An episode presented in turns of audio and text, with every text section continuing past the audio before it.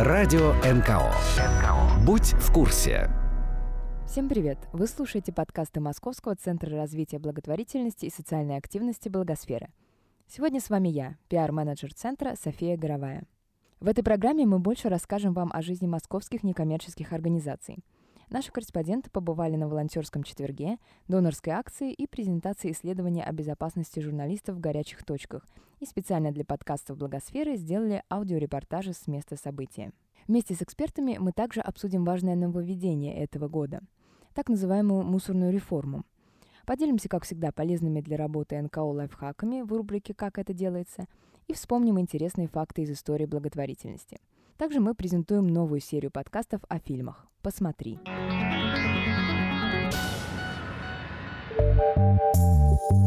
Прямо с колес. Безопасность журналистов в горячих точках – тема, которая обсуждается в российском журналистском обществе с тех пор, как во время московских событий 3 октября 1993 года у телецентра Останкина погиб независимый репортер и оператор Рори Пэк. Новое большое потрясение спустя 15 лет вызвало гибель трех российских журналистов в Центральноафриканской республике в июле 2018 года. Кто и как принимает решение об отправке корреспондентов в командировку? Кто инструктирует журналистов перед поездкой? Проходят ли командируемые курсы по экстремальной журналистике? Как производится поиск и проверка фиксеров, людей, которые помогают приезжим журналистам наладить контакты с местными жителями? Профсоюз журналистов и работники СМИ представили результаты опроса относительно российских редакционных практик при отправке корреспондентов в горячие точки. В опросе приняли участие 20 корреспондентов из совершенно разных изданий, в частности Life News, Ридус, Сноб, Известия, Комсомольская правда, телеканал «Настоящее время», Звезда, НТВ, Радио России. Несколько корреспондентов заявили, что работают на западные издания, такие как Associated Press, э, CNN, CBS, New York Times, Newsweek и Reuters. На вопрос, есть ли в редакции сотрудники, имеющие опыт организации командировок «Горячие точки», большинство опрошенных ответило «да». Обозреватель телеканала «Звезда», военный корреспондент, директор школы экстремальной журналистики Алексей Самолетов уверен, что неподготовленных людей нельзя отправлять в командировку. Из собственного опыта у нас был очень жесткий спор э, с Александром Нехорошевым, главным редактором программы «Вести» в начале 90-х годов. Он считал, что все корреспонденты мужского пола и все операторы должны пройти через чеченскую войну. На что я э, Саше доказывал, что у всех есть предел восприятия, предел допустимости, и людей, не обстрелянных, не обкатанных, ни в коем случае нельзя посылать на войну. Потому что печальный опыт 1994 года заключался в том, что к началу Чеченской войны на всей планете военной журналистикой, военной журналистикой занимались 35 человек. За первый год Чечни мы потеряли 26 человек.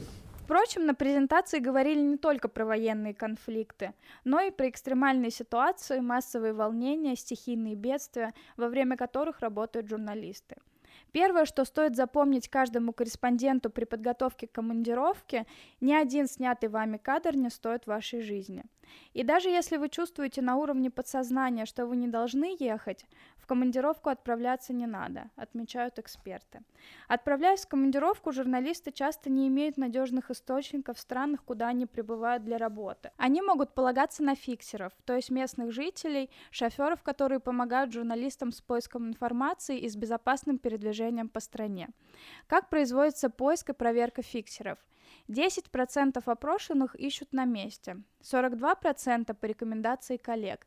Без фиксеров обходится 21%, 11% ищут на форумах и досках объявлений. И это самый плохой вариант, считает Алексей Самолетов. И самый страшный ответ – это форумы и доски объявлений. Как только вы заявляетесь в интернет с таким вопросом, считайте, что вы сели под колпак. Журналист, корреспондент Международной НКО «Репортеры без границ» Андрей Жвирблис напомнил рекомендации по работе с фиксерами. Есть, например, простые рекомендации, особенно в Африке, обязательно со своим шофером сфотографироваться и отправить эту фотографию в редакцию, да. чтобы человек понимал, что он уже зафиксирован. Хорошо бы какие-то еще его данные там в виде э, документов получить. Большое значение придается вопросу цифровой безопасности. Часто рекомендуют, если вы едете в какую-то опасную страну, то лучше удалитесь из соцсетей или поменяйте там свое имя. Три четверти опрошенных не прорабатывают протоколы цифровой безопасности, не ведут шифрование данных, не обеспечивают безопасность телефонии. Так же, как показал опрос, в редакциях более чем в половине случаев нет сотрудников, ответственных за постоянную связь с корреспондентами, находящимися в горячих точках. Еще хуже ситуация обстоит с тем, как группа выходит на связь. График есть у 18%, нет у 82%. К вопросу о безопасной коммуникации нужно относиться более внимательно, считает одна из участниц презентации. Меня зовут Софья Русова. Я работала в региональных медиа от радио, телевидения. Сейчас больше работаю в интернет-редакциях в Краснодарском крае и периодически в Москве. Мы сейчас привыкли все общаться в интернете, в мессенджерах, но, допустим, mm-hmm. когда у тебя вырывают телефон, разбивают, у тебя нет в памяти номеров, даже на память не всегда он есть. И я, например, сталкивалась с тем, что мои коллеги, они просто не могли вспомнить, куда они должны позвонить, потому что у них ничего не было даже в письменном виде. Ну, то есть это, безусловно, наверное, наверное, такие вещи перед каждой какой-то далекой командировкой, которая может иметь опасности какие-то, все это нужно проговаривать. Это недолго, это час, полчаса, наверное, займет. Но ты, когда особенно в попыхах собираешься, об этом можешь забыть. Но, наверное, на редакторе должна быть какая-то ответственность. Мне кажется, не всегда.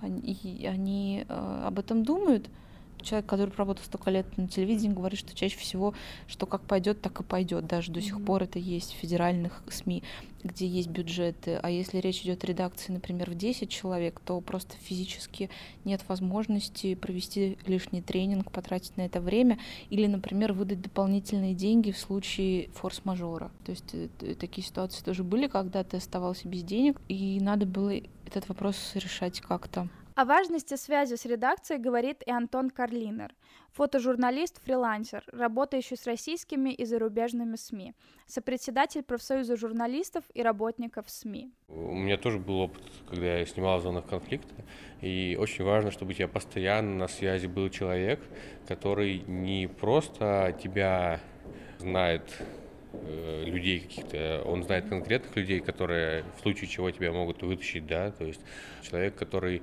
э, это часто бывает такое, может тебе денег перевести, например, если у тебя вдруг кончились деньги, и тебе негде их взять, да, то есть когда ты находишься не в центре Москвы, где там у тебя миллион банкоматов, а э, если тебе вдруг нужны деньги, вдруг тебе нужны какие-то контакты, вдруг тебе нужна там связь и так далее, то есть это очень важно иметь вот такой тыл надежный, это вот как раз сегодня тоже звучало, и потому что иначе у тебя нет этого вот ощущения, что ты находишься в какой-то надежной ситуации, да, э, ну и, наверное, то есть вот Алексей самолетов вначале говорил о том, что очень много еще зависит, конечно, от того, как ты на месте себя сам чувствуешь, да, потому mm-hmm. что в конечном итоге в любой ситуации, даже если ты снимаешь э, или там, например, пишешь про э, митинг, несогласованную акцию оппозиции в Москве, да, mm-hmm. когда начинается, например, какой-нибудь силовой разгон и так далее, ты всегда принимаешь решение самостоятельно. Ты должен понимать, и куда тебе идти, как тебе действовать, какие у тебя должны быть инстинкты самосохранения работать. Не только сделать там какие-то кадры, выполнить свою работу, а еще и вернуться, в общем-то, целым. Дебрифинг, так называемый разбор полетов по окончании миссии в большинстве случаев не проводится, комментирует Андрей Жвирблес. В одном случае говорится, что дебрифинг проводится только когда возникают какие-то нештатные ситуации, а вообще-то по правилам надо его проводить каждый раз хотя бы небольшой, чтобы накапливать, накапливать редакционный опыт. Хоть штатная ситуация, хоть не штатная, чтобы это было зафиксировано, чтобы это была как бы коллективная память редакции того, что где как происходит и как надо себя вести. И один вопрос, да, ответ да, который скорее нет, ну, я так считаю, потому что только обсуждение текстов. Ну, значит, разбор полетов, что ты там написал, а не то, как проходила твоя командировка. Как добавляет Алексей Самолетов, к сожалению, разбор полетов по ситуативным вещам не проводится. Выжили и хорошо, успели к эфиру хорошо, не успели плохо. Самый показательный вопрос анкетирования, по мнению экспертов, вопрос о психологической поддержке журналистов, которые возвращаются из горячих точек. Можно сказать, что в российских редакциях тема посттравматического синдрома вообще не существует.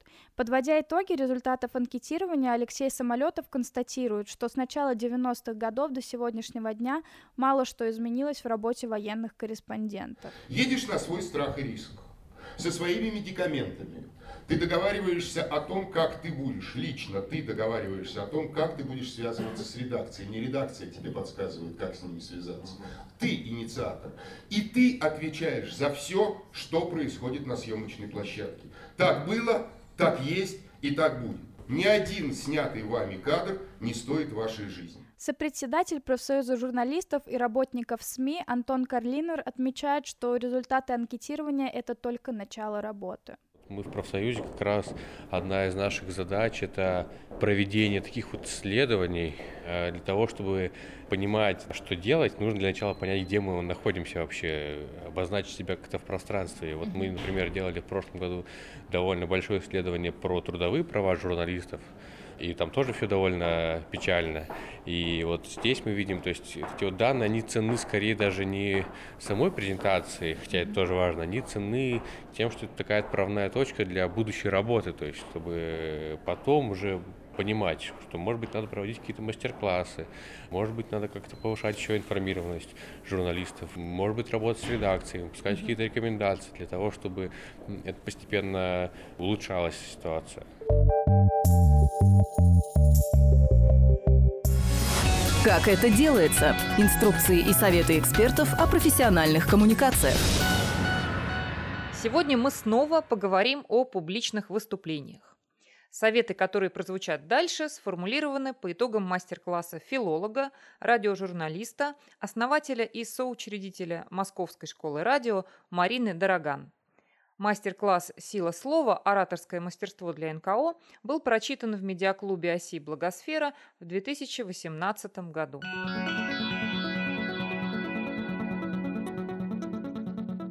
Прошлом подкасте мы говорили о том, что поможет донести информацию и заставить людей слушать вас.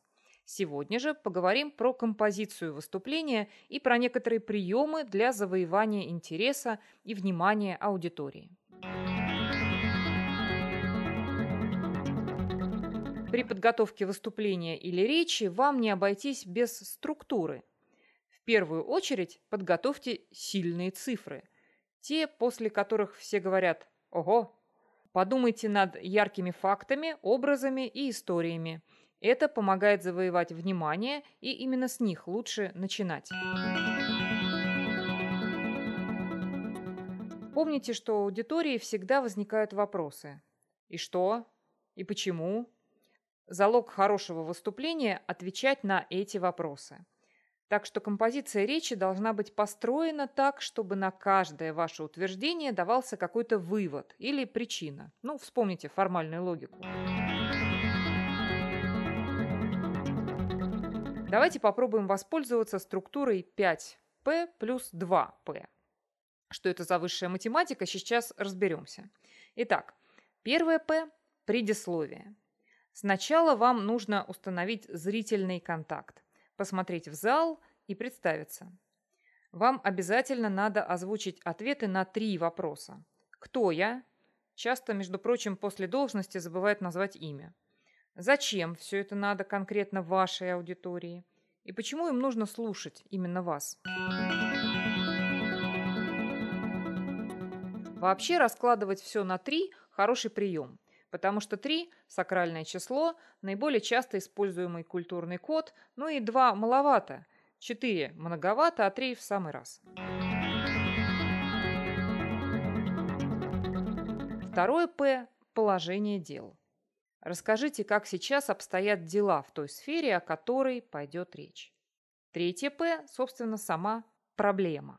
То, ради чего вы здесь. Четвертый пункт – пути решения. Акцентируйте внимание на том, что нужно делать и почему. И пятое П – послесловие. Сделайте выводы ко всему выступлению и ответьте на вопросы аудитории. Как вы помните, мы говорим о структуре 5П плюс 2П. И последние 2П – это постоянно почему. Постоянно объясняйте людям, почему это так, а не по-другому. Почему все, о чем вы говорите, это действительно проблема. Почему она важна, почему надо решать ее именно так. Иначе они вам не поверят. И еще пара советов. Не ленитесь готовиться к каждому выступлению и репетировать. Не считайте это неважным или даже стыдным. Это нужно. Из вспомогательных материалов подойдут небольшие карточки-подсказки. Не берите с собой листы с распечатанной речью, потому что тогда все ваше внимание будет сосредоточено на этих листах, а речь будет скованной. Карточки и выглядят живее, и позволяют запомнить правда, самое важное. Ломайте семантическое поле ожиданий. Делайте так, как от вас не ждут.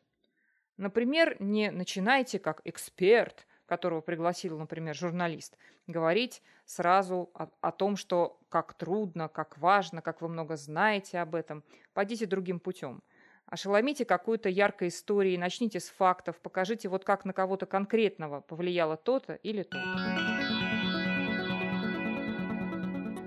В течение всего выступления работайте с вниманием аудитории и просите обратную связь. Вовлекайте зал, давайте задания. Если вам не скучно, то и слушателям тоже будет не скучно. Разговор в точку. С 1 января этого года в списке коммунальных расходов россиян появилась строчка «Оплата вывоза мусора». А 14 января наряду с «Газпромом», «Роснефтью», «Ростехом», «Роскосмосом», «Росатомом» был создан «Росмусор». Началась так называемая «мусорная реформа».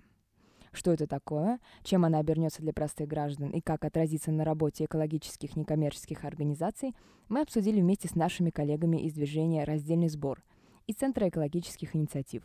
Провести дискуссию нам помогла журналист русского репортера Ольга Тимофеева-Глазунова. Ольга Тимофеева-Глазунова, редактор отдела спецрепортажей журнала «Русский репортер». Мы собрались, чтобы поговорить о проблеме мусорных отходов в России – и мы знаем, что сейчас идет так называемая мусорная реформа. Скажите, пожалуйста, что позволяет говорить о том, что это именно реформа? Кузнецов Владимир, генеральный директор некоммерческого партнерства Центра экологических инициатив. Ну, действительно, в 2013 году, в 2013 году э, кардинальные изменения были внесены в 89-й федеральный закон об отходах производства и потреблении. Э, можно сказать, что это и было родоначальником э, так сказать, то, что сейчас говорится, мусорная реформа как таковая. Ее, реформа ее трудно назвать, ничего особенного для обывателей не изменяется. Изменяется в основном тех организаций, которые обращаются с отходами, начиная с контейнера. Вот когда начинается загрузка в контейнер, и дальше все, весь жизненный цикл отходов. Коростелева Валерия, руководитель московского отделения движения «Раздельный сбор».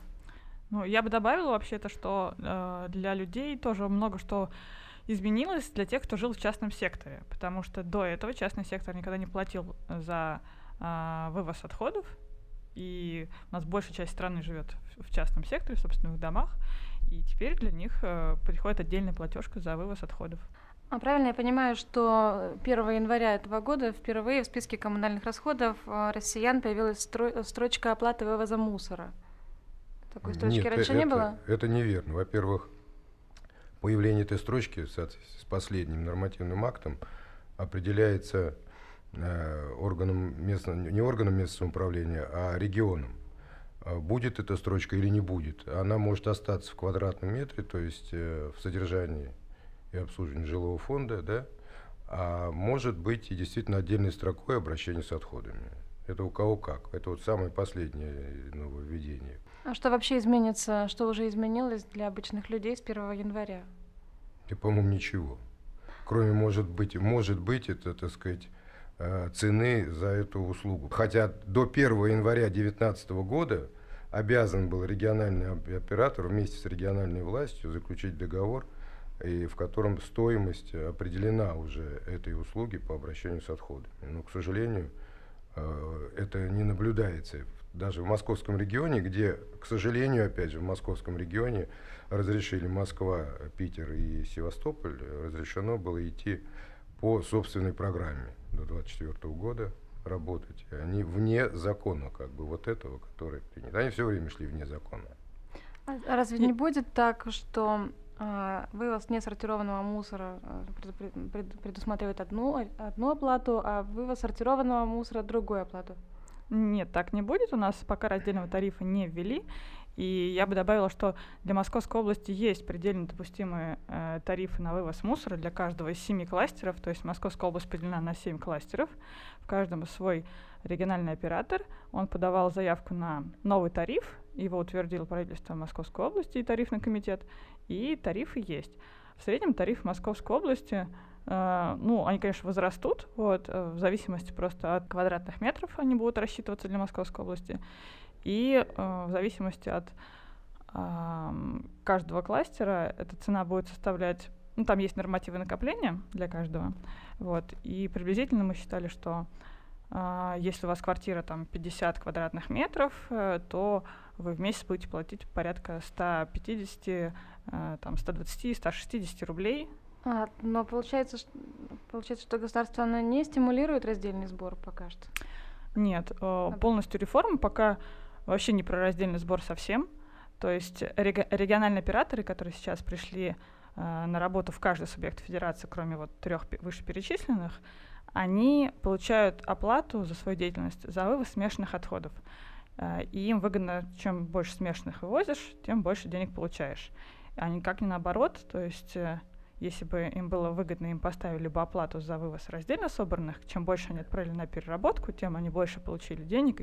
И если они, например, какие-то э, нормативы вы, перевыполнили даже, они получили бы, например, какие-то премии, то тогда бы, конечно, раздельный сбор бы внедрялся повсеместно. Но, к сожалению, вот пока такого не принято, и мы, мы боремся с этим. Тогда непонятно, почему это называется реформой. Вот неделю назад а, появилась еще одна госкорпорация Росмусор. Скажите, пожалуйста, а это зачем? Для того, чтобы все-таки как-то реформу обозначить.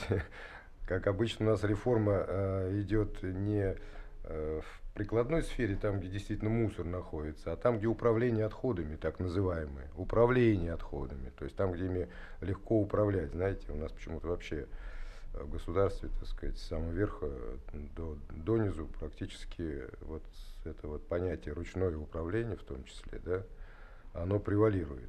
Также и здесь. Ну, а на ручное управление, естественно, нужны руки. Руки, головы, которые надо финансировать. Поэтому на это э, в основные деньги идут на это, вот на это управление отходами. Я бы добавила, что мусорная реформа заключается в том, что меняется принцип подхода к учету отходов, к стратегическому планированию. Например, раньше не было территориальной схемы по обращению с отходами. Это документ, который устанавливает э, долгосрочную стратегию, приблизительно 15-20 лет, на, для субъекта федерации, то есть Московской области, разработали, например, и приняли стратегию на обращение с отходами на 15 лет. И согласно нему идет развитие. Дальше э, вот эти региональные операторы тоже, это новый э, субъект деятельности по обращению с отходами. Э, если раньше за вывоз мусора, ну, по сути, никто не отвечал. То есть, если ты хочешь увозить его, ну, куда надо, да, ты просто нанимаешь машину, и она едет. Да? То есть можно было нанимать нелегалов, которые везли подешевле в лес, а, поэтому, собственно, были свалки нелегальные, ну и, собственно, до сих пор есть. А, можно было платить официальному оператору а, и возить на полигон. Ну, то есть и какого-то единого учета, например, для региона, сколько образуется отходов, не было. Можно было только предположить по эмпирическим нормативам накопления, что ну, где-то у нас в Московской области, например, организ... там образуется столько отходов. Вот. Ну и другие какие-то моменты, например, что это передали э, в оплату в ЖКХ услугу, а, или что Министерство природопользования поручили разрабатывать, э, да, то есть э, какому-то одному министерству. А вот я хотела Владимир Сергеевич узнать, а вам как-то помогает в вашей работе появление этого регионального оператора? вы знаете, поскольку я уже человек взрослый, э, так сказать, и прошел, и видел все, и все эти программы, прожекты, все эти до 2020 года, до 30 года, каких только не было, и все стратегии комплексные, чего только мы не разрабатывали. Мне абсолютно ничего не изменилось, ничего не изменится. И на самом деле, когда мне говорят столько нововведений, да ерунда, раньше были промотходы, был Экотехпром, как единый региональный оператор. И все это было, и все это работало совершенно спокойно. У них были свои полигоны, И, кстати, замечательная была структура, то, что промотходы были отделены от экотехпрома как такового. Экотехпром занимался только бытовыми отходами, а промотходы занимались промышленными. И мы знали, какие предприятия есть, что на них делается, какие виды принимают, а, куда везут так называемые брызги шампанского, это совсем уже жидкие отходы. И был план, план был через госплан у каждого кафе, сколько он должен был сдать этих жидких отходов, твердых отходов, мягких отходов и так далее. Сейчас даже такого нет и даже не предвидится такого. Поэтому говорить о том, что сейчас какая-то реформа, да и она несравнима совершенно с советским временем. Это я могу сказать, поскольку я занимался этим с 70-х годов, если так можно, видел, по Мне кажется, будет интересно, если каждый из вас сейчас расскажет о своем опыте. Владимир Сергеевич э, создал свой центр экологических инициатив еще в 90-х годах, если я правильно понимаю, а Валерия совсем недавно, да? Я уже 7 лет занимаюсь. Проект. 7 лет занимаюсь проблемой отходов. И это очень интересно, потому что это разные поколения, и в то же время одна плоскость, в которой вы работаете.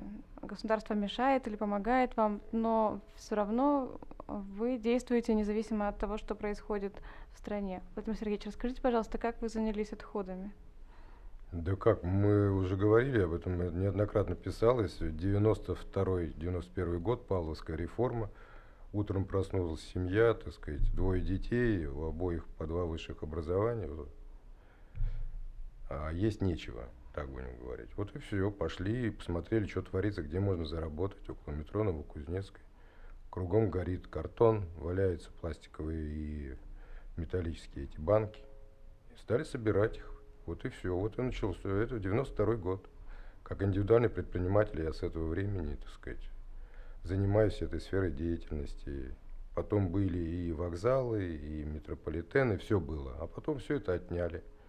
И все пункты раздельного сбора отходов, которые существовали 20 лет, были разрушены в 2013 году, как только пришел региональный оператор Эколайн. Но это дело истории, я думаю, что это потом разберутся. Э, не об этом даже разговор. То есть это говорит о том, что региональному оператору совершенно не нужен раздельный сбор отходов. Это правильно, я вот коллегу хочу поддержать в этом отношении. И по двум причинам. Первая причина, потому что он отчитывается талонами и объемами, привозимыми на захоронение. К сожалению, другой формы у нас нет. Мы пытались сделать вычет ему, сделайте то, что он сдал как полезной фракции. Не хотят. Ну, опять же, мы понимаем, почему не хотят. Все решается деньгами, этими вот денежными ресурсами. И это беда наша. Поэтому раздельного сбора, я не буду говорить, с кем я разговаривал, но я могу разговаривал с очень ответственным лицом, он сказал, нам не нужен раздельный сбор. Мы все привезем к себе, со все отчитаемся, все разберем, а раздельный сбор у источника нам не нужен. Сейчас мы узнаем, что думает об этом Валерия. Ваше движение так и называется, раздельный сбор? Да, наше движение так и называется, раздельный сбор. И что вы делаете? Как оно возникло? А, оно возникло благодаря жителям Петербурга, которые в 2011 году а, самоорганизовались и начали проводить акции. Каждую первую субботу месяца они договорились встречаться а, в разных районах Петербурга и принимать, ну, во-первых, сдавать свое вторсырье и принимать и других соседей. А, такая публичная акция проводится уже седьмой год. И э, с того момента я тоже начала как бы удаленно подключаться к движению, перенимать их опыт, э, делать свои проекты в Москве. И в 2014 году мы официально открыли отделение нашего движения в Москве. А, вот я как-то организатор этого движения в Москве, начиная с 2014 года, и до сих пор руковожу движением. Мы а, занимаемся, ну, как мы как общественная организация занимаемся очень многими направлениями, которым не занимается ну, никто, да, вот с точки зрения как государства, да, системно. Это общественный контроль, то есть пунктов приема и контейнеров, которые вы где-либо встречаете, да, э, очень часто у нас э, делается либо все для галочки, либо для пиара, э, либо наоборот делается хорошо, да, и вот мы выясняем, например, куда это отправляется, правда ли это контейнер рабочий или нет, э, рассказываем людям и говорим, что вот этим, да, надо пользоваться, поддерживать предпринимателей, которые это все делают, или организации, а, а вот это вот для пиара, например, да, и здесь нужно повлиять на то, чтобы изменить и убрать эти контейнеры профанацию. Конечно, мы занимаемся экологическим просвещением, потому что самый главный наш лозунг — это спрос рождает предложение. То есть, когда чем больше населения будет спрашивать э, со всех, с бизнеса, с власти, с, со СМИ, с общественных организаций, да, и самих себя раздельный сбор, да, то есть и безопасное обращение с отходами, циклическую экономику, принципы ресурсосбережения, тем быстрее это будет все появляться в обществе.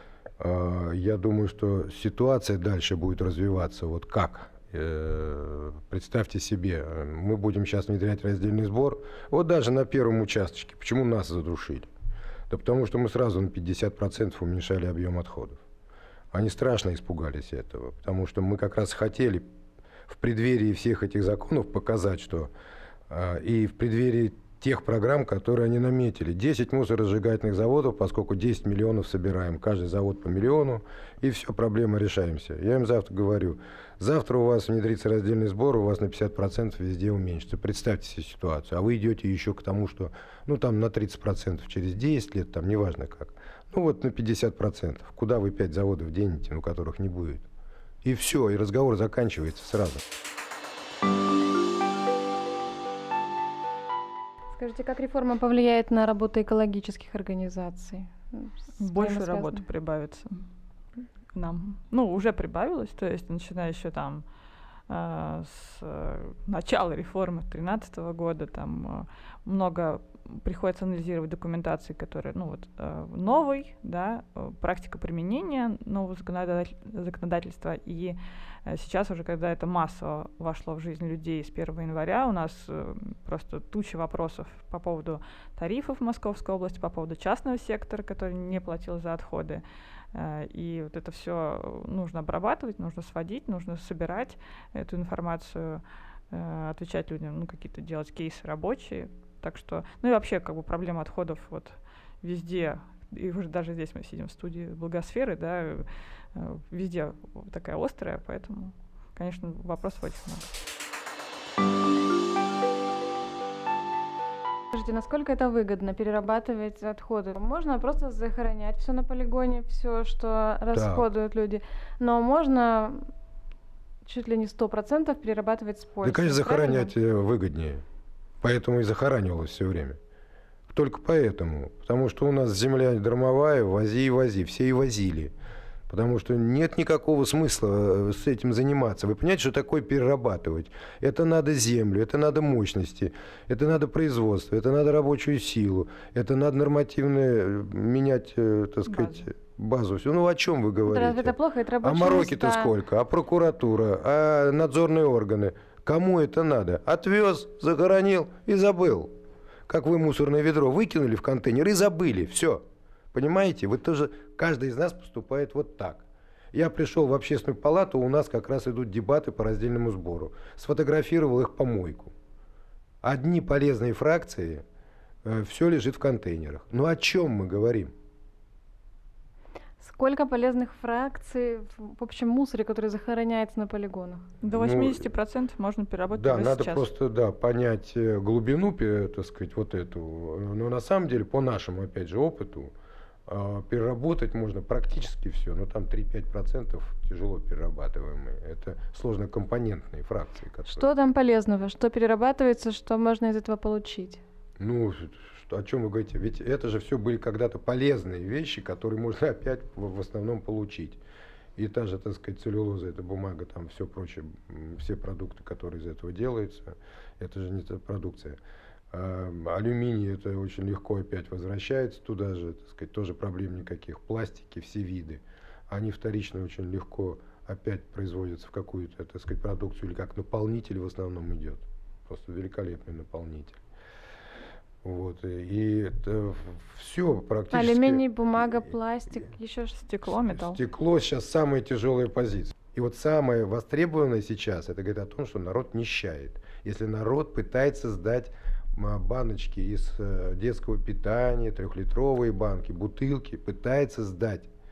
Но это сдать невозможно, потому что стекло это самая трудная позиция. Оно требует, чтобы бункер был, а бункер должен быть 3 тонны, для этого надо его бить, а бить его нельзя около жилого дома, поскольку шум и так далее, и так далее. Поэтому стеклом никто не занимается.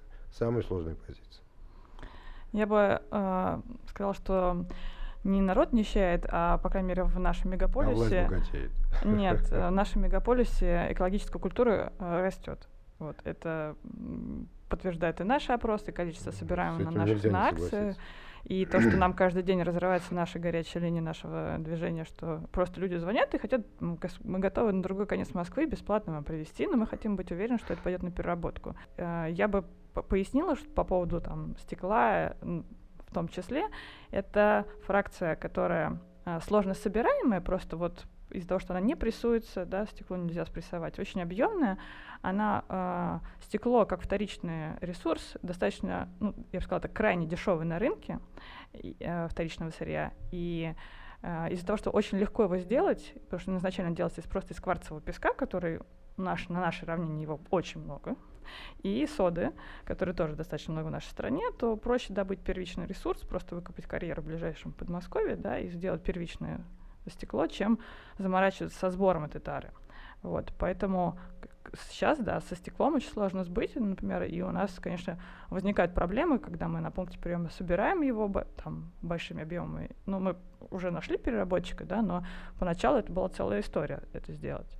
Вот. И как справляться вот с этой ситуацией, сразу же тогда э, отвечу на этот вопрос, что законодательство должно вводить точнее, власть должна делать такое законодательство, где расширена ответственность производителя стопроцентная.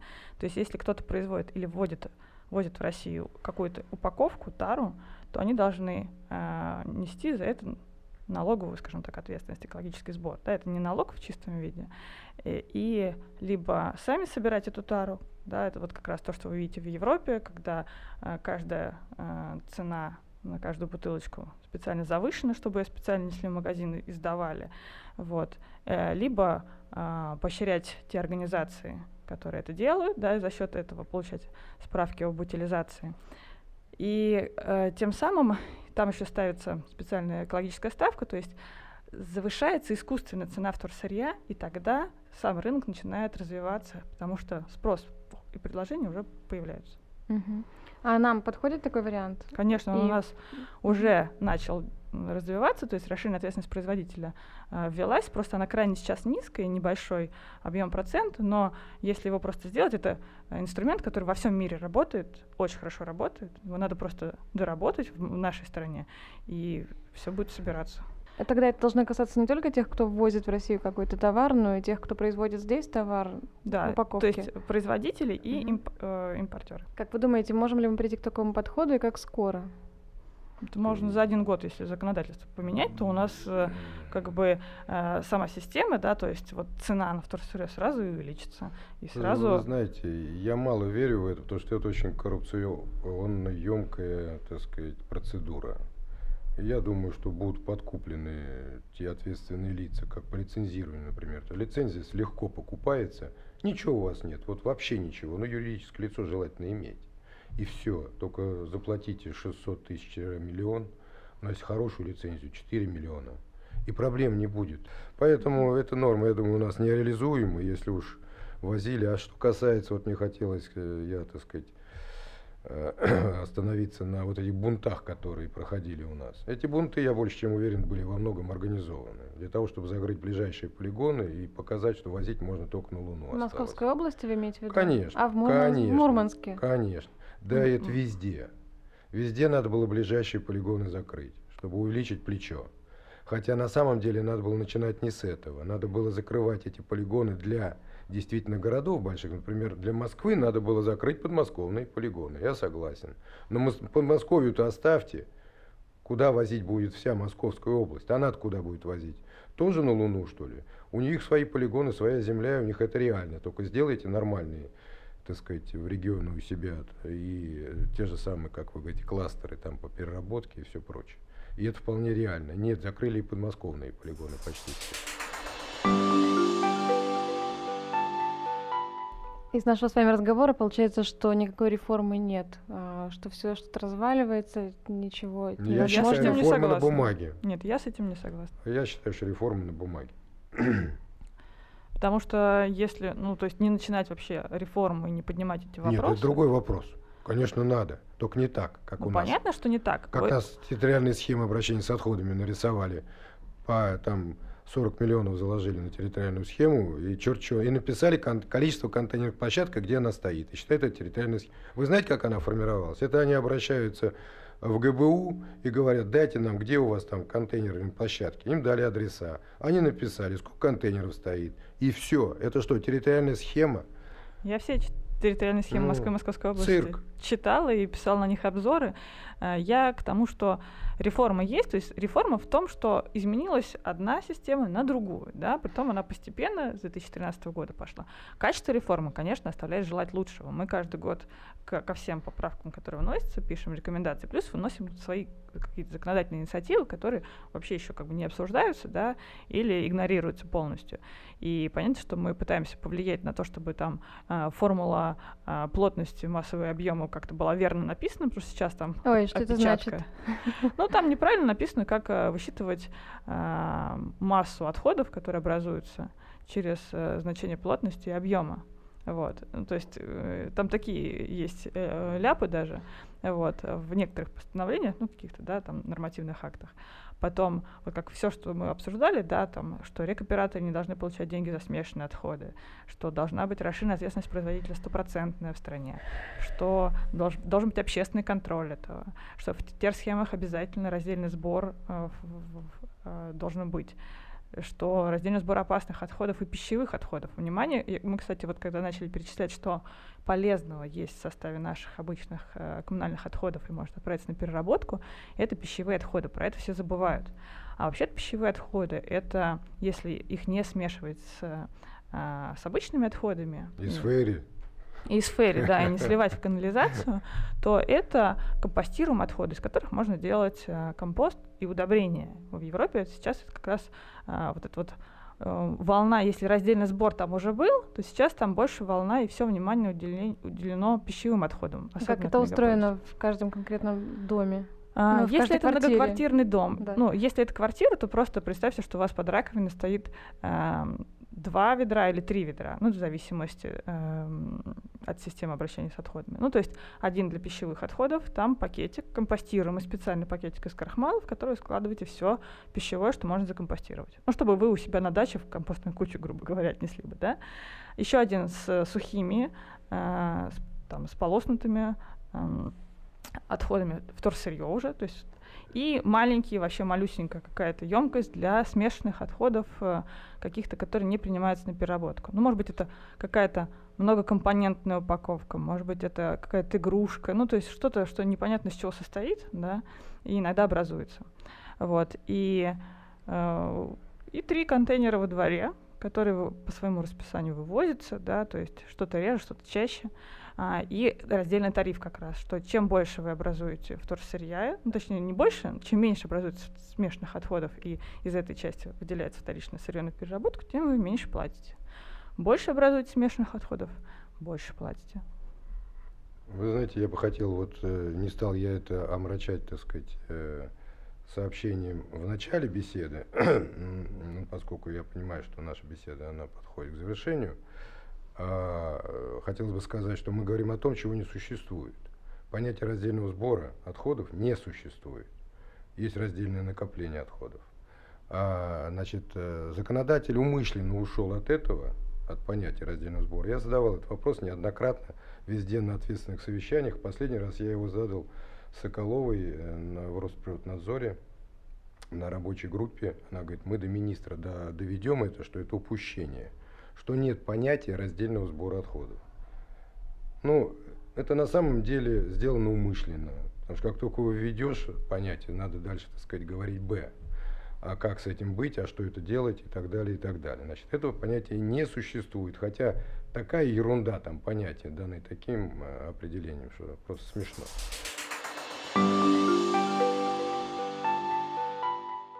Последний вопрос короткий, но емкий к каждому из вас. Скажите, пожалуйста, если бы реформа зависела от вас, что бы вы сделали? Ну, первое, я бы структуру власти в государстве изменил. Без этого говорить вообще об этом, это латание дыр. Вот то, что мы сейчас говорим, это серьезный системный вопрос. И мы натыкаемся на систему власти, которая у нас неправильная. Это раз. А второе, это, безусловно, обязательно должен быть рынок, хотя бы элементы рыночных отношений, которые родят и малый бизнес, и все прочее, хотя бы элементы кое-где. Вот. Э, ну и третий, конечно, вопрос собственности. У нас ничего не пойдет, если у нас эту собственность будут отнимать, так сказать, вот таким варварским юзуитским способом, как у меня отняли контейнерные площадки, причем даже те пункты, которые у нас были электрифицированы, только что заключили договор с энергосбытом, 150 метров кабеля э, проложили, специально к нам все сделали. Все варварски было разрушено. Вот и все. Пока вот это будет существовать, вот это, ничего у нас не изменится. Валерия, если бы вся власть была в ваших руках, что бы вы сделали с реформой? Э, с реформой подходом я бы, ну, если так вот самым основные, это обязательно раздельный сбор э, законодательный с э, показателями целевыми на каждый год, на ближайшие там, пару десятков лет, при том амбициозными целевыми показателями. Э, чтобы раздельный сбор был прописан во всех тех схемах обязательно, чтобы оплата рекоператору была по э, количеству раздельно отобранных отходов и отправленных на переработку, а не смешано, как сейчас, э, чтобы была стопроцентная расширенная ответственность производителя и импортера упаковки и тары в России, вот, ну и вообще товаров, которые образуются потом в мусоре чтобы повысили ставки экологического сбора для этих производителей и импортеров, и э, чтобы была программа экологического просвещения населения, не только детей, ну то есть и детей в том числе в школах и садах, и чтобы социальная политика вот именно просвещения да, была прямо с колес в государстве по ресурсосбережению, в том числе обращению с отходами и, конечно, поддержка, наверное, экологических организаций в том числе.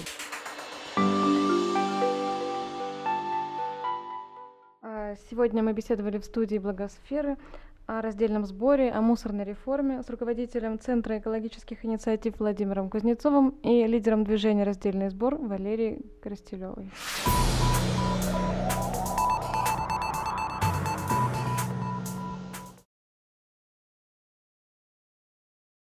Вот уже 10 лет каждые выходные волонтеры фонда «Старость в радость» отправляются в дома престарелых и дарят пожилым людям то, чего им не хватает больше всего – внимание, общение и праздник. В каждую поездку фонд ищет, ждет и с радостью приглашает музыкантов, танцоров, певцов и творческих людей, водителей и тех, кто будет просто общаться с бабушками и дедушками – Какое участие волонтеры принимают в жизни пожилых людей и фонда, почему положительных эмоций от поездки в дом престарелых бывает гораздо больше, какие песни поют волонтеры и какие дарят подарки пожилым, можно узнать на волонтерской встрече, посвященной знакомству с фондом «Старость в радость». Что такое волонтерский четверг, рассказывает Мария Побережнюк, координатор волонтерского направления фонда «Старость в радость». А, волонтерский четверг знакомства – это встреча, которая проходит каждый месяц у нас она проходит, как правило, в первый четверг месяца. В данном случае в январе это исключение, потому что были праздники, но так э, встречаемся каждый первый четверг. И, соответственно, формат встречи таков, что мы стараемся максимально полно просветить э, тех волонтеров, которые только начинают свой волонтерский путь в нашем фонде, о том, чем мы занимаемся, чем занимается наш фонд, как они могут помогать, какие есть особенности у пожилых людей, проживающих в домах престарелых. То есть это такое ознакомление а, с тем, чем занимается наш фонд. В среднем посещают э, волонтерский четверг именно где-то 10-15 человек. Вот такая средняя mm-hmm. цифра. Зависит от месяца, от времени года и так далее. Летом меньше людей, а во все остальное время, ну, примерно столько. Как правило, в каждой поездке есть волонтеры-музыканты. Уметь петь или играть на музыкальном инструменте при этом всем волонтерам не обязательно. Выучить песни лучше заранее, но слова и куплеты запомнятся сами, потому что петь в поездке вы будете много. Волонтеры стараются заряжать бабушек и дедушек позитивным настроем, дарят им подарки, сладкое, цветы, поделки, которые привезли с собой, рисуют, поют и танцуют вместе с бабушками и дедушками. Играют в волейбол, воздушными шариками показывают фокусы или разыгрывают сценки. На одном из волонтерских четвергов сотрудники фонда познакомились с девушкой, которая сейчас снимает фильм о фонде «Старость в радость». А, был волонтер, девушка, которая отличилась тем, что она, э, во-первых, волонтер, а во-вторых, она еще и оператор. Mm-hmm. И она не только стала нашим волонтером и ездит в поездки, но она еще и снимает фильм про mm-hmm. фонд. Это общение с ней, конечно, очень запомнилось, потому что это такой момент, когда человек свои профессиональные навыки какие-то реализует еще и в виде такой пробона деятельности. В фонде уверены, что практически каждый человек может стать их волонтером и съездить в дом престарелых, потому что тема пожилых людей касается каждого из нас. У каждого из нас есть родители, у каждого из нас практически бабушки, дедушки, то есть это то, с чем мы выросли, то, через что мы сами взрослели, и а, многие при, приходят к нам а, либо те, кто э, сам потерял своих э, бабушек и дедушек, хочет как-то это компенсировать, хочет продолжать общаться с пожилыми людьми, хотя бы даже если они не родные бабушки, дедушки.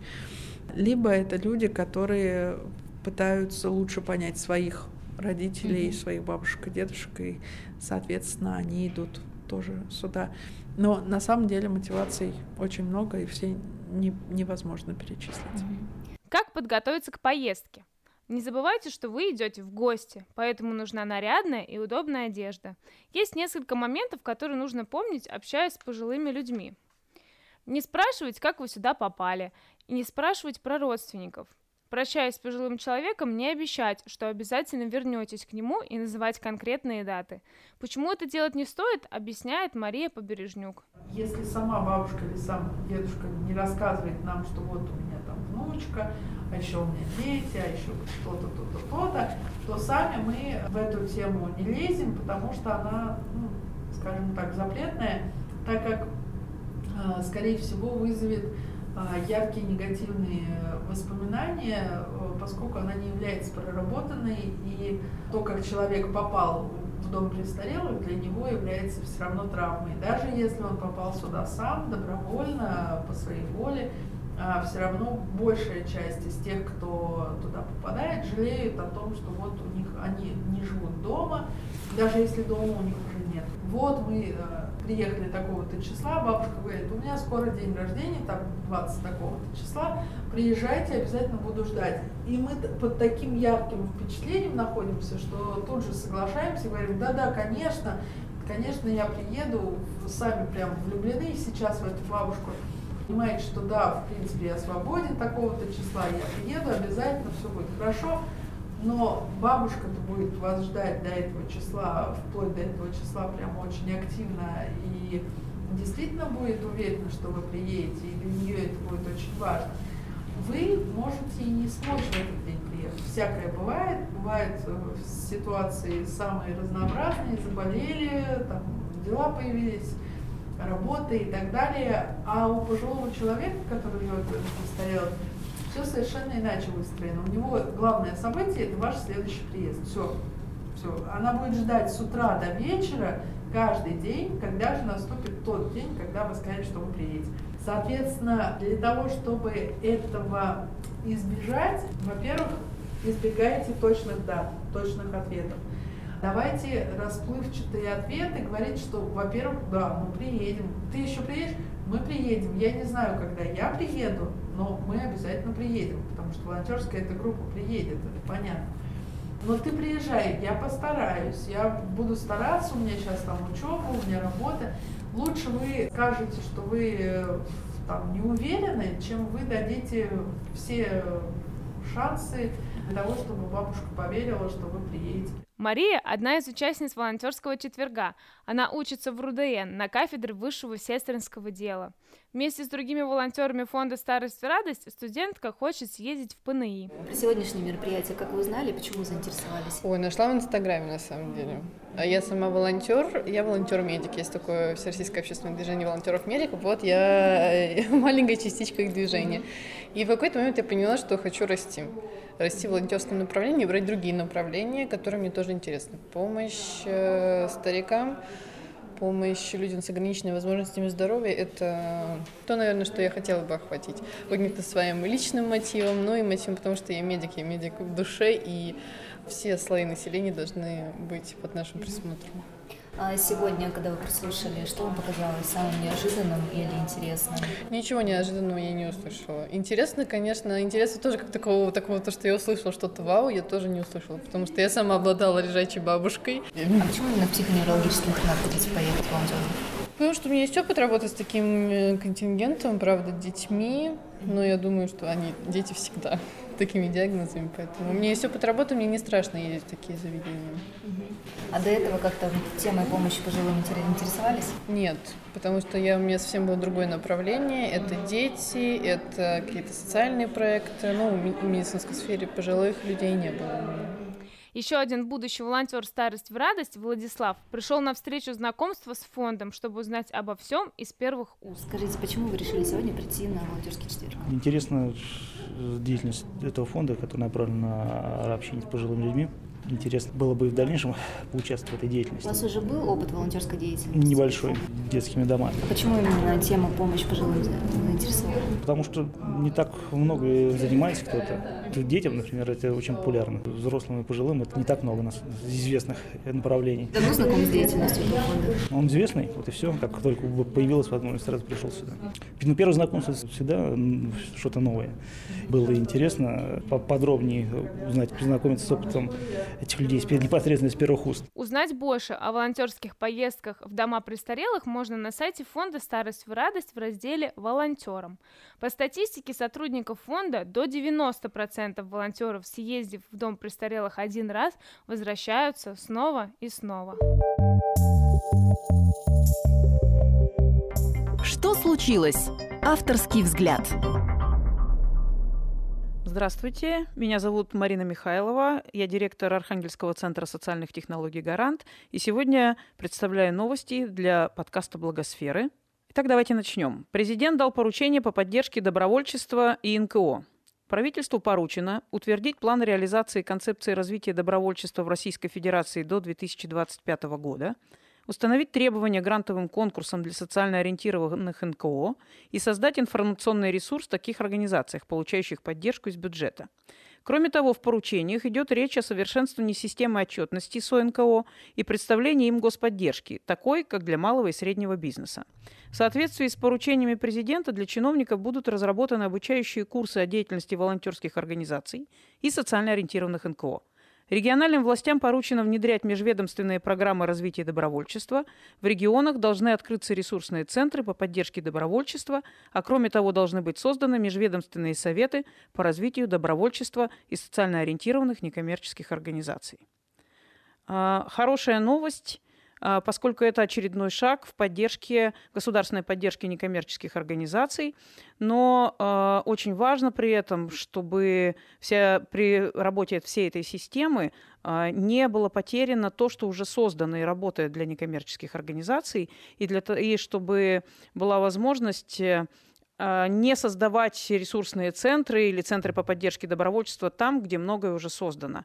И, наверное, вот самое важное в, любой, а, в любом развитии системы государственной поддержки то, чтобы а, эта система не создавалась вновь, а использовалась все то, что уже сейчас работает.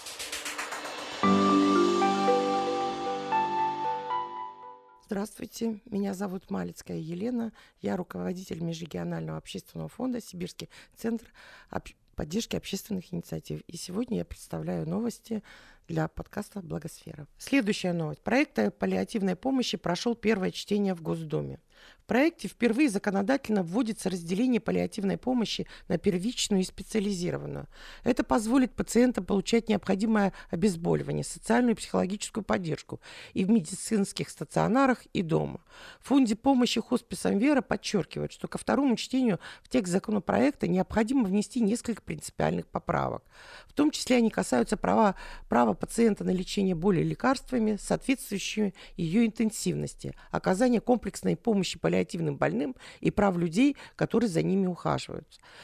Предполагается, что проект закона будет окончательно утвержден к лету 2019 года. По официальным данным, в паллиативной помощи ежегодно нуждаются почти 1,3 э, миллиона россиян. Но по оценкам некоторых экспертов, на самом деле их около 18 миллионов. Я считаю, что это прекрасная новость, и я считаю, что это большая победа фактически некоммерческих организаций, которые очень давно занимаются продвижением возможности оказания паллиативной помощи как на дому, так и в определенных стационарах.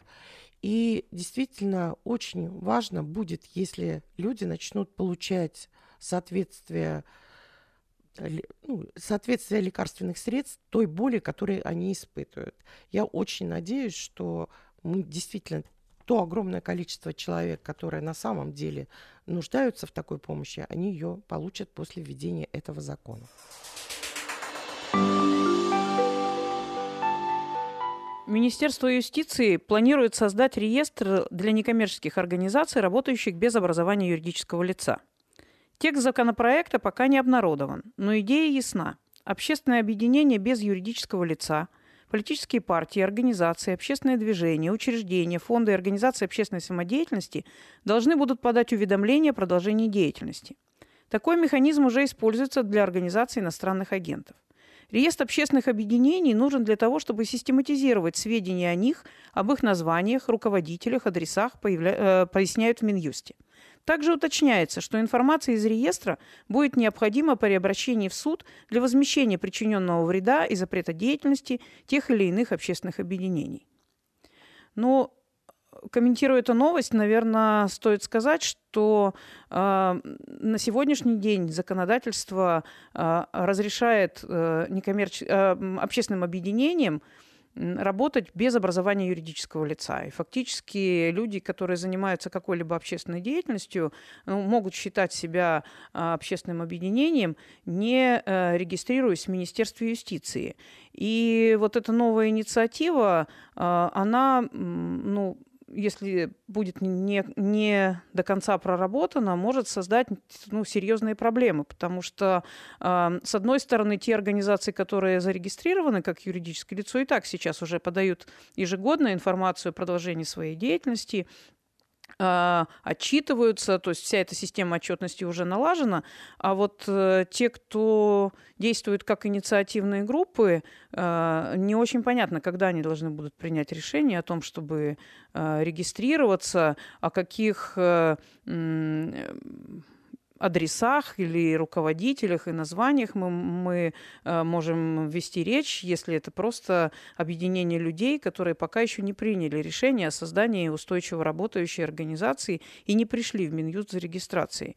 И, конечно, такая инициатива, наверное, имеет под собой какие-то объективные э, ну, интересы и, может быть, позволило бы понять, сколько у нас таких объединений, инициативных групп действует и, и дала бы возможность с ними лучше сотрудничать. Но, э, с другой стороны, на, мне кажется, что она не очень реализуема, потому что люди, которые еще не приняли решение э, создать организацию, это просто люди, которые что-то делают вместе, и они не будут это регистрировать, потому, потому что если они захотят это регистрировать, то тогда они пойдут в Минюст и создадут организацию как юридическое лицо. В общем, здесь еще, на мой взгляд, есть очень серьезно над чем подумать, и поспешные решения могут как раз навредить той самой развивающейся общественной активности, которой сейчас так много в регионах особенно. Объявлен конкурс лайфхаков для некоммерческого сектора. По итогам конкурса выйдет специальный сборник с фишками и лайфхаками некоммерческих организаций, преуспевших в привлечении ресурсов от частных доноров и регионального бизнеса. Авторы самых интересных историй получат приглашение на конференцию «Благотворительность в провинциальной России» в Москве. В фокусе конкурса успешный фандрайзинговый опыт в отдаленных регионах. Онлайн-сбор успешных практик ведет Архангельский благотворительный фонд развития сообщества «Гарант». Заявки принимаются до 15 февраля. Призываю всех действительно уч- участвовать. Во-первых, это будет очень интересный сборник именно для того, чтобы понять, какая благотворительность, какой фандрайзинг, какие технологии у нас развиваются не только в Москве, но в самых отдаленных э, регионах нашей большой родины России. И самое главное, потом можно будет продемонстрировать этот успешный опыт и показать и представить его в Москве, обсудить его с коллегами и, может быть, даже а, рассказать, как вам это удалось сделать, при каких условиях и что нужно а, фактически, какими навыками нужно обладать, чтобы такой успешный опыт продвигался и в других территориях. Создана электронная карта образовательных программ для российских некоммерческих организаций. По замыслу создателей, карта объединит информацию обо всех образовательных программах для сотрудников некоммерческих организаций. Размещать информацию на ней могут университеты, органы власти и местного самоуправления. Для этого достаточно заполнить специальную форму. Чтобы упростить поиск нужной образовательной программы, все сведения приводятся с привязкой к месту. В описании программ указана периодичность, объем часов, виды и направления и формы обучения, контактная информация. Ресурс разработан экспертами Форума Общественной палаты сообщества, Фондом поддержки и развития Российского государственного социального университета имени э, при участии региональных вузов. А, очень интересная идея, поскольку сейчас э, в России действует достаточно большое количество образовательных программ – но, а, наверное, здесь э, очень важно, чтобы инициаторы а, собрали действительно полную информацию о тех э, образовательных программах, которые действуют для некоммерческих организаций, и не фокусировались исключительно на программах, э, которые инициированы органами власти местного самоуправления или вузами, потому что большое количество интересных и крайне важных образовательных программ для НКО а, проводят сами некоммерческие организации. А, при этом это как раз очень практически ориентированные программы, а, как правило, короткие по продолжительности, но очень насыщенные по содержанию, и эти программы ведутся реальными практиками. И, наверное, в первую очередь некоммерческие организации на сегодняшний день нуждаются не в таких академических образовательных программах, а в обучающих э, программах, которые ориентированы на практические действия, потому что э, до сих пор мы все-таки э, понимаем, что у некоммерческих организаций очень мало человеческого ресурса и очень много работы, которую надо делать. И несмотря на то, что я считаю, что очень важно учиться и очень важно получать новые знания, но я, как вот специалист некоммерческого сектора, искренне вот убеждена, что нам в первую очередь нужны практические знания и навыки, которые можно сразу же применять. Академические знания, безусловно, нужны, но они должны быть очень четко связаны с практикой.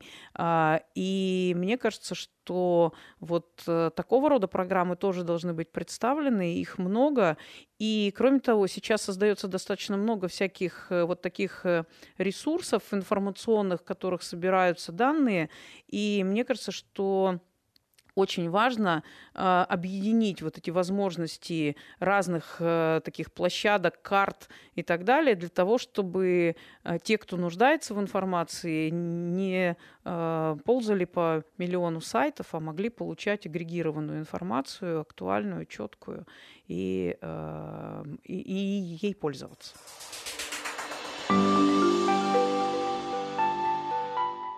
Новости сегодня для вас представили Михайлова Марина, арх... директор Архангельского центра социальных технологий «Гарант». И Малицкая Елена, руководитель Межрегионального общественного фонда «Сибирский центр поддержки общественных инициатив». Далее в подкастах «Благосферы» премьера новой рубрики о фильмах на социальную тематику «Посмотри». Посмотри. Здравствуйте. В эфире подкаста «Благосфера» и наша рубрика «Посмотри». Сегодня мы расскажем вам о короткометражном мультфильме «Кастрюлька Анатоля» французского режиссера Эрика Маншо. Идеей мультфильма послужила одноименная книга-альбом детской писательницы и иллюстратора Изабелли Карье. В центре истории мальчик, который по нерассказанной причине не может расстаться с небольшой красной кастрюлькой. Он таскает ее повсюду на веревочке. Порой она может сослужить ему хорошую службу, но чаще всего присутствие кастрюльки добавляет Анатолию только неприятности – Мультфильм, который был создан пять лет назад, остается актуальным и сейчас. Мы можем только догадываться, что подразумевает режиссер под кастрюлькой Анатолия. Дар, талант, может быть, комплексы или же какие-то особенности. Но мы знаем одно — общество не очень любит, когда другие чем-то выделяются. Принятие социумом детей с особенностями физического или ментального развития, их адаптация и социализация — проблема — которая, к сожалению, никуда не исчезла. Маленький Анатоль – чувствительный, одаренный мальчик, но люди не обращают на это внимания. Анатоль кажется им странным. Правда, иногда жизнь все-таки преподносит приятные сюрпризы. Вокруг нас есть удивительные люди, встреча с которыми может изменить всю жизнь. Анатолию повезло, он встретил человека, который научил его жить с кастрюлькой и показал ему, что все может быть по-другому. Мультфильм идет всего 6 минут, но за это время зритель наблюдает маленькую, но искреннюю историю и понимает важную истину. Каждому человеку, а в особенности ребенку, необходимо понимание, поддержка, тепло и частичка доброты. В последние годы во всем мире, в том числе и России, рождается все больше детей с ментальными или физическими особенностями. Долгое время такие дети находились в тесных рамках своей семьи или специализированных учреждениях но благодаря инклюзивному образованию, работе некоммерческих организаций и просвещению общества у них появилась возможность в полном объеме участвовать в жизни, получать знания, заводить друзей и семью, раскрывать свои таланты и способности. Жить, а не только существовать. Мультфильм Эрика Маншо завоевал приз зрительских симпатий за лучший короткометражный фильм на фестивале в Анси. Специальный приз за лучший детский фильм на фестивале в Оттаве и множество других наград, и это совершенно заслуженно. Обязательно посмотрите его. Благосфера рекомендует. А вы знали? Национальный регистр доноров костного мозга существует в России с 2013 года. До этого у нас не было единой национальной базы доноров с характерными для России многочисленными генотипами. Ее создал Российский фонд помощи совместно с Первым Санкт-Петербургским медицинским университетом и рядом других организаций. Сегодня Национальный регистр помогает спасать больных раком, лейкозами, наследственными заболеваниями детей и взрослых, тех, для кого трансплантация костного мозга стала последним шансом на жизнь. Донорство костного мозга во всем мире базируется на трех обязательных принципах – добровольность, безвозмездность, анонимность. Российский регистр создан и развивается на тех же принципах. Он состоит из локальных регистров, которые создаются на базе региональных учреждений и содержит информацию примерно о 74 тысячах потенциальных доноров. Этого недостаточно для подбора подходящего HLA типа для каждого больного, который нуждается в трансплантации костного мозга. Шанс встретить своего генетического близнеца один на 10 тысяч, поэтому нужна целая армия добровольцев, готовых поделиться стволовыми клетками. Для каждого из них необходимо устанавливать его тканевую совместимость на генном уровне, а это очень дорогое удовольствие, говорят создатели реестра. Регистры для поиска потенциальных доноров костного мозга в США и Европе ведутся с 80-х годов. Например, регистр США насчитывает более 8 миллионов доноров, Германии – более 5 миллионов. Регистры для поиска потенциальных доноров костного мозга в США и Европе ведутся с 80-х годов. Например, регистр США насчитывает более 8 миллионов доноров, Германии – более 5 миллионов. Существует также международный регистр. Он содержит сведения о 20 миллионах доноров из всех мировых регистров, но поиск и привлечение российских доноров обходится в 10 и более раз дешевле, а главное, позволяет сэкономить время, ценнейший ресурс для успешного лечения. Российский национальный регистр носит имя Васи Перевозчикова, обыкновенного мальчика из Удмуртии. Он умер в феврале 2015 года в НИИ имени Горбачевой, так и не дождавшись своего донора. Прямо с колес. В Общественной палате Российской Федерации проходит открытый день донора. Длинная очередь растянулась от стойки регистрации до донорского зала. Желающие сдать кровь заполняют анкеты о состоянии здоровья, затем проходят медицинское обследование – сдают кровь из пальца для экспресс-анализа и отвечают на вопросы врача о состоянии здоровья и образе жизни. Осматривают доноров медики Центра крови ФМБА России и Национального медицинского исследовательского центра гематологии Минздрава России. Допущенные к донации пьют сладкий чай с печеньем и гематогеном. Рядом с буфетом проходит викторина, посвященная донорству. За правильные ответы дарят фирменную наклейку, магнит, календарик или блокнот. Я подхожу к участникам и интересуюсь, почему они пришли на донорскую акцию. Мне кажется, это такая благородная миссия, возможность реально помочь, э, не будучи врачом, спасти жизнь человеку. А, вот. И это действительно, ну, это не так сложно, и это обязанность, мне кажется, каждого гражданина. Виктория, кстати, ответила подряд на три вопроса викторины и получила суперприз – набор конфет. Следующая участница акции, к которой я обратилась, сдает кровь впервые. Мне исполнилось позавчера 60 лет, я еще не сдавала как донор кровь. Ну просто вот такая потребность появилась сделать доброе дело в мир. Вот как-то благодарность Вселенной, Господу за то, что вот у меня 60 лет было. А вот член Общественной палаты Российской Федерации Валентин стал донором уже в пятый раз. Узнал об акции, решил прийти сдать кровь. Когда есть возможность, я всегда это делаю, потому что это полезно. Это помогает людям.